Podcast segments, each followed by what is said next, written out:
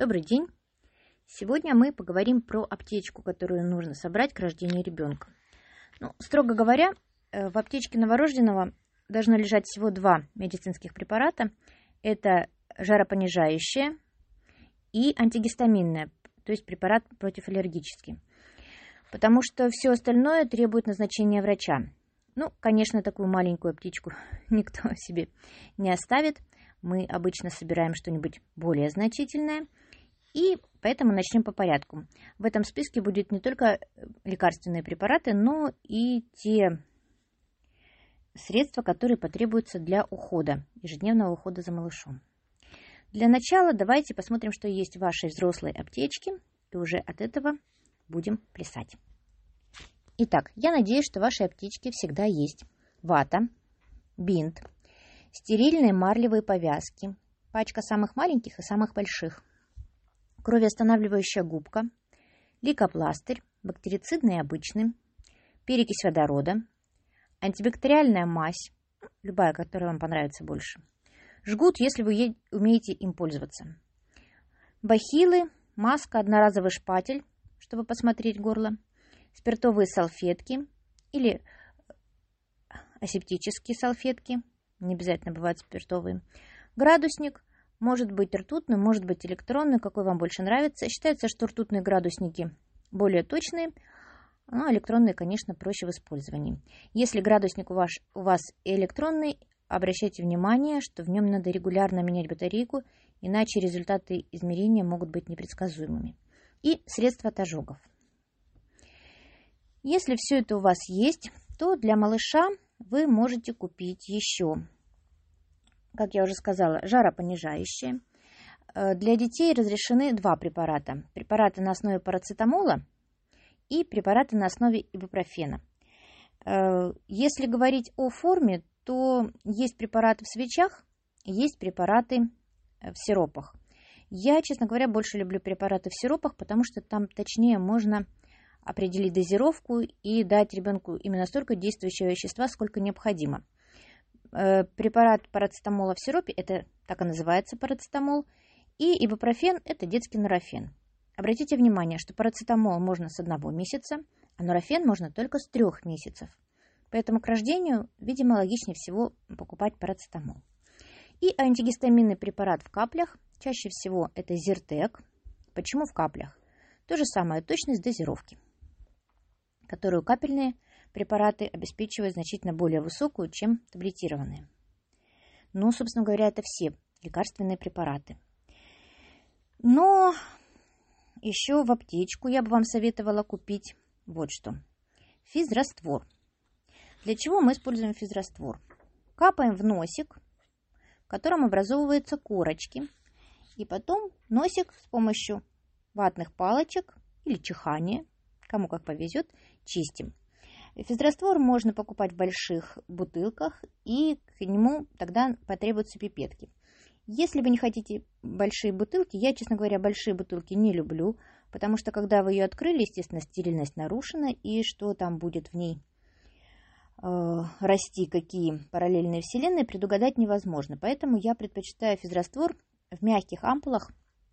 Они бывают от 2 мл до 5 мл или даже, по-моему, 10. Но для маленьких детей лучше самые маленькие 2-миллилитровые. То есть вы вскрыли ампулу, носик закапали, глазки промыли и выбросили эту ампулу совершенно спокойно. Так, в этом случае пипетка вам не понадобится. Дальше. Следующий пункт – это ватные шарики или диски для умывания, вытирания, промокания. Ну, если в вашей аптечке они уже есть, покупать их отдельно не стоит, ну, может быть, немножко увеличить количество, потому что расход их будет довольно велик. Ватные палочки. Обязательно с ограничителем. Ну, потому что очень сложно иногда остановиться, добывая все лишнее в носу и ушах, чтобы не добывать это из слишком больших глубин детского организма. А, поэтому ватные палочки лучше с ограничителем. Маникюрные ножницы. Э, существует очень много детских специальных детских маникюрных ножниц, но вот сколько бы я их ни покупала, нормально ими пользоваться мне не получилось ни разу. Потому что они очень такие толстые, с э, этими концами закругленными или с какими-нибудь там фиговинами на этих концах неудобно. Самый лучший выход – это обычные тонкие маникюрные ножницы, тоненькие и острые. Все равно минимум первые полгода вы будете стричь ногти в то время, пока малыш спит. Эти ножницы лучше купить отдельно и хранить отдельно, чтобы ими больше никто не пользовался. Не потому, что эти ножницы станут какими-то грязными или не такими, если ваш, пап, ваш муж, детский папа, подстрижет им даже ногти на ногах, а просто потому, что у маленького ребенка очень тоненькие, мягенькие ноготочки. И э, после того, как этими же ножницами будут подстрижены когти дракона, папины на ногах, да, они могут плохо стричь эти маленькие тоненькие ноготочки, просто затупятся для такой тонкой работы, поэтому их лучше никому не давать и хранить отдельно, чтобы никто не добрался. Следующий э, момент – это крем. Э, крема имеет смысл иметь две штуки. Один для того, что мокнет, и другой для того, что сохнет. Обычно э, самый популярный ранозаживляющий крем и крем для того, чтобы подсыхает, чтобы помазать покрасневшую попу, да, подсохшую ручку, это бипантен или пантенол. И крем, который подсушивает, обычно это требуется летним детям, потому что все маленькие детки рождаются немножко как шарпеи, у них шея в складочку. И в этих складочках, особенно летом, э, собирается всякое. Складочки мокреют, потеют, начинают несимпатично пахнуть и беспокоить ребенка. Вот в эти складочки очень хорошо мазать подсушивающий крем, например, судокрем или циндол. Подешевле и попроще. Еще один крем, который я всегда имею в своем арсенале, это эмолент. Эмолент любой фирмы, может быть топикрем, лакрим, стелла, любой, который вам понравится внешне, по цене, который вы увидите в аптеке, для чего он нужен. У маленьких детей через несколько дней после рождения бывает так называемая сухая кожица, старческая кожа, когда она такая тоненькая, как будто потрескавшаяся, потрескавшаяся э, сухая. Э, чаще всего это бывает, конечно, в отопительный сезон, но у летних детей тоже такое бывает. Очень хорошо ребенка в это время мазать эмолентом целиком после купания, чтобы сохранять влагу в коже, и кожа быстрее восстанавливалась. В принципе, считается, что в зимний период 2-3 раза в неделю эмолентом мазать всего младенца – очень хорошая привычка. Дальше у нас идет гель для купания младенцев. Э, его тоже можно купить совершенно любой. Есть гели, которые используются для мытья и головы, и тела. Конечно, редкие младенцы рождаются с такой шевелюрой, для которой нужно покупать отдельный шампунь. Поэтому смело покупайте любой гель и мойте им всего малыша. Напоминаю, что купать ребенка моющим средством нужно не чаще двух раз в неделю. Поэтому не берите большую бутылку. Э, вам обычного, обычной бутылочки 200 мл хватит очень надолго. Еще есть такая классная штука, называется шампунь от сибирейных корочек. Она бывает в очень многих линейках, которые специализируются именно на детской косметике. Э, хорошая, очень хорошая штука, но покупать ее заранее вряд ли стоит. Вдруг вам попадется младенец без сибареи или она вычешется сама собой. Но присмотрите ее заранее, чтобы вы внятно могли объяснить мужу, что это такое. Э, расчес, расческу часто советуют с тупыми зубчиками или щетка с натуральной щетиной. Ну, эта вещь нужна тем младенцам, которые рождаются с богатой шевелюрой. Во-первых, заранее вы не знаете, насколько богатой будет шевелюра вашего малыша. Во-вторых, это такая вещь, которая всегда может куплена быть в любой момент. И срочности в ней никакой. Вместе с шампунем от сибарейных корочек их можно просто присмотреть и иметь в виду, где и почему они продаются. Следующий момент – градусник для воды, который потребуется вам для купания. Некоторые меряют температуру воды локтем. Это очень хороший способ на самом деле. Но если вы не доверяете своему локтю или переживаете по этому поводу, то купите градусник самый простой. Он вам будет нужен в течение буквально нескольких месяцев. Еще э, стоит купить заранее влажных и сухих салфеток, несколько э, маленьких пачек влажных салфеток разных фирм, чтобы вы могли посмотреть, на какие ребенок как реагирует, как они вам будут подходить или не подходить по запаху. То же самое касается одноразовых подгузников. Не покупайте сразу большие пачки до рождения. Детская попа такой непредсказуемый очень такая непредсказуемая вещь. Э, некоторые дети прекрасно реагируют на самые-самые простые подгузники, их жутко вызывает жуткое раздражение какие-нибудь дорогие японские. Поэтому купите по маленькой пачке нескольких фирм для новорожденных. Самый маленький вес. Во-первых, самый маленький вес имеет свойство увеличиваться. Во-вторых, используя эти несколько пачек, вы поймете, на какие, какие вам удобнее всего. Э, есть те дети, у которых через определенные а, а, подгузники определенных фирм, например, протекают, да, есть дети, которым они подходят прекрасно. А, кого-то вот там сыпет, чешется, кого-то на одну марку, кого-то на другую марку, поэтому даже если вашей лучшей подруге или родной сестре родному племяннику, да, подошли какие-то подгузники, не факт, что они подойдут вашему ребенку. Ну и попробовав несколько, если ваш ребенок прекрасно переносит любой из видов, вы можете просто купить тот, который поэкономичнее, ну или вам нравится чисто внешне. Не торопитесь с закупкой подгузников, у вас будет еще на это время. Тем более сейчас есть масса фирм, которые доставляют их в любых количествах прямо на дом. Ну, для для э, тех ситуаций, когда требуются именно медицинские препараты, конечно, лучше всего иметь телефон хорошего проверенного педиатра или вменяемого педиатра на участке. Ну, конечно, все равно вы пойдете и купите что-нибудь на всякий случай. Ну, что вы можете купить? На, лучше, на случай недомогания, какие могут быть недомогания у младенца? Это сопли. Э, вам в этом случае понадобится физраствор, которым вы будете закапывать носик, и потом с принцовкой или аспиратором всю эту разжиженную слизь отсасывать, потому что маленькие дети сморкаться, к сожалению, не умеют. Можно не покупать аспиратор, купить домой маленькую спринцовочку, и если нападут сопли, вы сможете с ними справиться пару раз с принцовкой, а потом уже купить аспиратор, если в этом действительно возникнет необходимость. Точно так же, как шампунь от цибарийных корочек, присмотрите просто его заранее.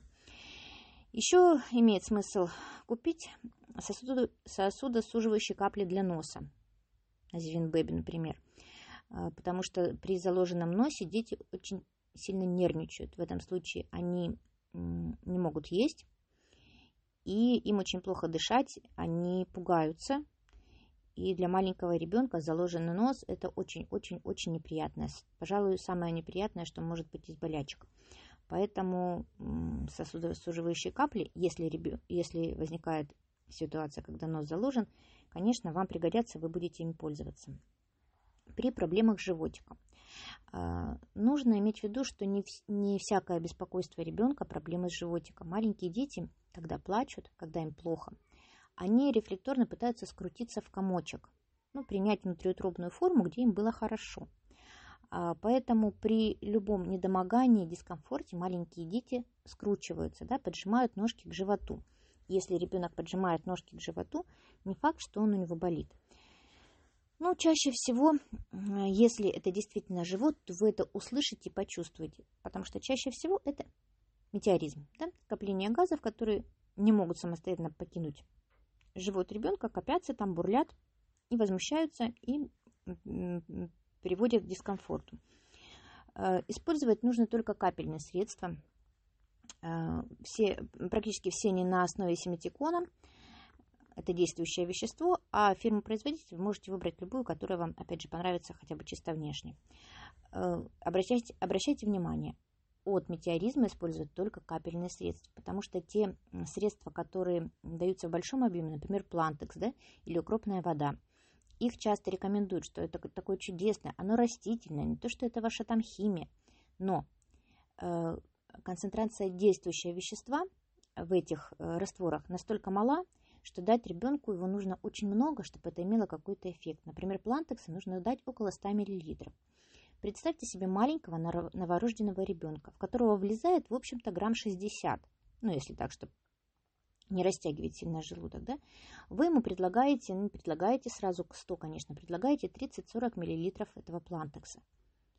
Что будет? Он его выпьет-то.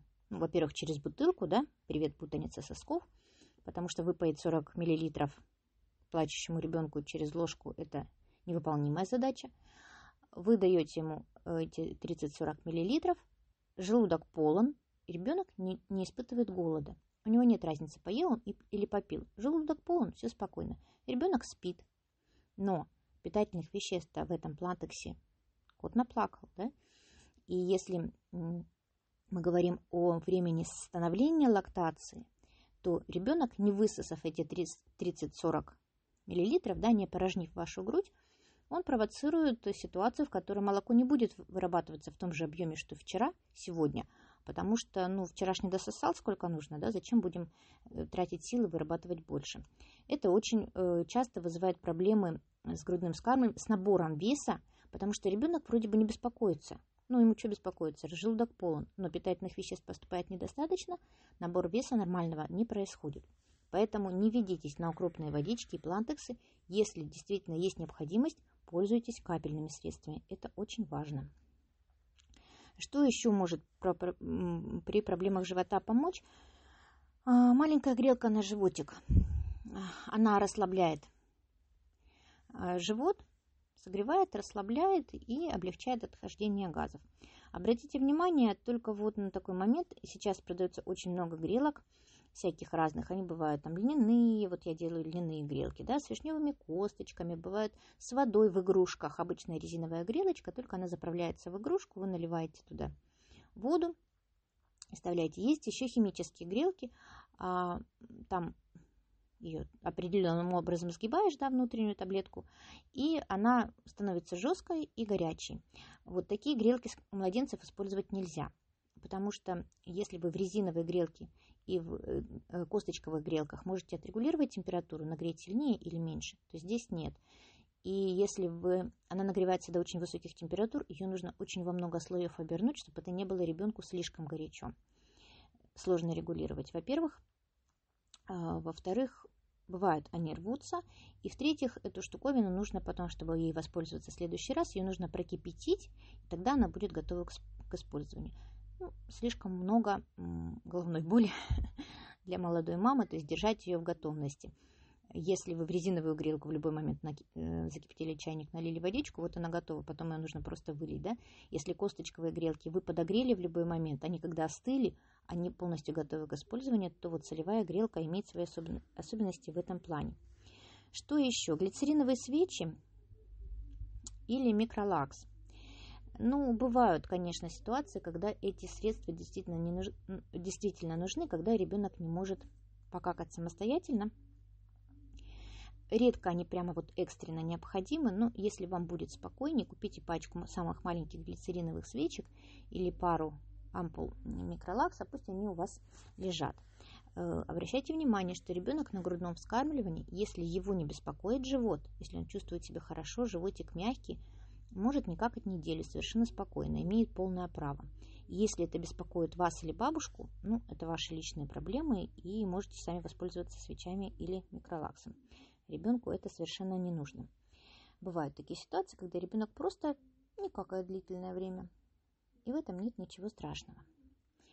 А, вот, пожалуй, все, что имеет смысл купить из аптечных препаратов и препаратов ухода. Э, одноразовые пеленки я вам не называю, их, ну, их тоже можно отнести в эту категорию, хотя для меня это логично отнести средства по уходу, в, одежду или спальной принадлежности. Так, э, что же, что же, что же чаще всего нам рекомендуют, а это я не назвала.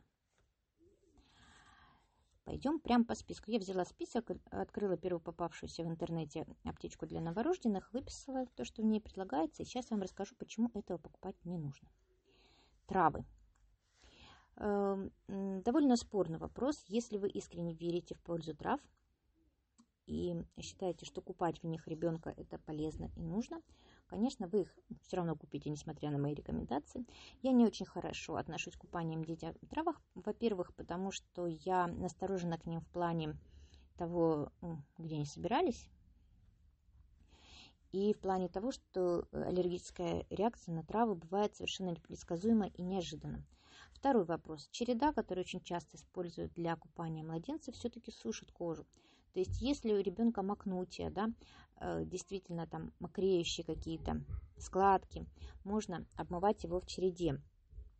Э, но имейте в виду, что всю остальную кожу череда будет подсушивать, которая в нормальном состоянии находится, да, она будет ее пересушивать, не увлекаться этим. Второй момент. Если травы для того, чтобы ребенок успокоился, купают в шишках хмеля, да, валерьянки там, то маленький ребенок не проводит в воде столько времени, чтобы эти действующие вещества, растворенные в воде, впитавшись через кожу, проникли внутрь и успокоили. Ну вот представьте, это слишком сложная реакция, которая, для которой нужна слишком большая концентрация и слишком длительное время. Поэтому я вот, честно говоря, в это не верю. Если вам спокойней, покупайте и купайте. Сейчас можно купить даже готовый раствор в саше, э, отвар трав готовый в саше, который вы просто выливаете в ванночку. Либо завариваете сами, процеживаете через марлечку и добавляете нравится, э, пожалуйста, э, только следите, чтобы не пересушить кожицу. Так, туда же относится, пожалуй, что перманганат калия, марганцовка. Марганцовка уже давным-давно запрещена э, к использованию для младенцев, потому что очень легко получить химический ожог. Если микрокристаллик не растворится и попадет на кожу, это вызывает очень серьезное повреждение а, передозировать раствор тоже довольно просто, поэтому ну, просто забудьте про этот способ дезинфекции воды. Это он древний и уже у нас давным-давно не используется. Следующий номер нашей программы – это масло вазелиновое для массажа. Ну, что сказать, если массажист к вам приходит, э, про массаж у меня есть отдельный пост, он очень редко кому-то реально нужен. Если к вам приходит массажист и говорит, нам нужно масло для массажа, то массажист это ну, не очень. Потому что массаж по маслу это просто погладили по скользкому и пошли дальше. Не путаем детский массаж со взрослым массажем, тем более антицеллюлитным. Э, второй, вопрос, э, второй момент использования масла на тело. Часто говорят, ну как же раньше кипятили да, маслом, процеживали и пользовались им чтобы смазывали ребенку. Раньше не было эмолентов. Вот именно тех кремов, которые сохраняют увлажденность кожи, помогают ей восстанавливаться, если она где-то микроповреждения восстанавливать. Раньше все это запечатывали маслицем. Но дело в том, что а, масло э, не дает э, нормально испаряться влаги из кожи, нормально испаряться, да, из-за этого э, верхний слой, роговый слой, утолщается. И в этом рыхлом роговом верхнем слое легче возникают воспаления. То есть мы вроде бы маслом мажем, чтобы кожа восстанавливалась и заживлялась, но наоборот, этим мы провоцируем большую вероятность воспаления в верхнем слое кожи. Не пользуйтесь, опять же, когда не было эмолентов, Наверное, это было оправдано. Э, когда можно пользоваться маслом? Э, вот те же самые шарпейные шейки, да, в складочках собирается ну, пыль, ниточки от одежды, микро, да, вы можете маслицем аккуратно снять, потому что если вы начнете, ну, пальцем просто промывать, да, оно будет по этой воспаленной коже, да, бывает такое прям складочки просто красные, кожица там тонкая, и вот это все скапливается всякая ерунда. Это не потому, что мама такая бестолковая пропустила, да, возникает очень быстро. Эм, масло наносите на ватку, любое растительное масло наносите на ватку и протираете эту складочку маслом, то есть маслом смываете вот все лишнее, что там есть, а потом эту масляную складку в воде промывайте, чтобы масло там не оставалось, и следом, подсушив, вытащив ребенка из ванны, да, подсушив эту складочку, мажете, например, судокремом, который подсушит. Вот в этом случае масло можно использовать. Но вы можете пойти на кухню, взять обычное оливковое масло и использовать его. Специальное детское масло – это ну, не то, что нужно в современных условиях. Следующий момент – детский крем. Ну, детский крем э, тоже э, это пережиток прошлого скорее, потому что кроме э, детского крема с синей собачкой, есть сейчас много разных других средств, которые больше подходят. Детский крем имеет слишком плотную структуру для того, чтобы наносить его на нежную кожу младенца. Опять же, эмолент или бипантен для этих целей подходит значительно лучше. Э, следующий пункт – термометр соска. Ну, начиная с того, что далеко не все дети сосут соску, Поэтому, если вы захотите померить ребенку температуру и засунете ему соску в рот, он вообще не поймет, что делать, и совершенно не обязательно будет ее положенные 3, 5, 7 минут сосать. А, ну и заканчивая тем, что термометр соска потребуется вам не так, не так много времени, как может прослужить обычный э, термометр стандартной классической формы. Э, поэтому его необходимость тоже вызывает большие сомнения. Присыпка. Э, опять же, присыпкой пользовались и активно в то время, когда не было подсушивающих кремов. В чем главный минус присыпки? Это микрочастицы, которые, как бы вы их не стряхивали, все равно на некоторое время повисают в воздухе. И все равно э, люди, которые находятся в этой комнате или непосредственной близости от места, где эта присыпка вот использовалась, распылялась, да, они все равно этим дышат. И мы вдыхаем, они попадают в дыхательные пути, в том числе и маленьким детям. Пользы в этом никакой. Э, если мы можем вместо присыпки использовать судокрем или циндол, который точно так же подсушивает, имеет свойство подсушивать, то почему бы не избежать вот этой взвеси в воздухе. Следующее, колгели, халисал, гели, э, которые используются для облегчения прорезывания зубов. Все эти препараты содержат, э, содержат в себе анаболики, которые запрещены для использования детям до двух лет.